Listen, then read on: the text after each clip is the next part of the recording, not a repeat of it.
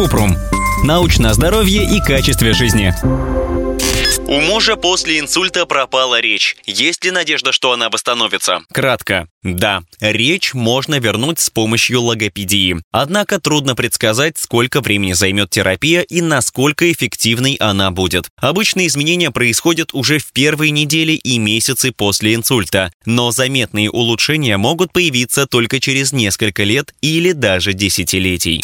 Подробно. По разным данным, трудности с общением после инсульта есть у каждого третьего или пятого человека, который его перенес. Обычно развивается афазия – сложное языковое и коммуникативное расстройство, которое возникает из-за повреждения языковых центров мозга. При афазии у человека могут быть проблемы с речью, пониманием, чтением и письмом. Афазия не влияет на интеллект, но при этом человек не может легко выражать свои мысли. Степень выраженности афазии у всех всех разная. То, насколько быстро восстановится речь после инсульта, зависит от области поражения головного мозга и степени тяжести, возраста человека, других проблем с общением, кроме афазии, например, дизартрии, слабости мышц, которые участвуют в речи, мотивации человека с афазией, его семьи и друзей, эмоционального и психологического состояния человека. Чем раньше начать реабилитацию, тем больше шансов восстановить утраченные способности и навыки. Обычно терапию начинают через 24-48 часов после инсульта. Реабилитационная программа зависит от общего состояния здоровья и проблем с речью,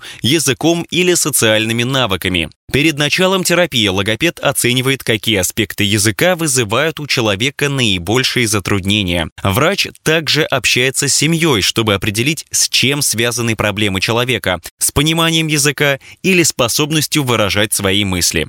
Некоторым людям после инсульта нужна многочасовая речевая и языковая терапия, а другим – короткие и менее интенсивные занятия. Терапия может быть индивидуальной, групповой или с использованием технологий, например, компьютерных программ либо приложений. Вот что может входить в терапию и помогать в общении. Упражнения, которые позволяют усилить контроль над речевыми мышцами. Вспомогательные средства коммуникации, буквенные таблицы и средства голосовой связи. Последние используют сгенерированный компьютером голос, который воспроизводит сообщения вслух. Альтернативные методы общения, например, жесты, письмо, рисование, а также коммуникационные диаграммы, большие сетки с буквами, словами или изображениями, они помогают человеку с афазией указать на слово или букву, чтобы окружающие могли понять, что он хочет сказать.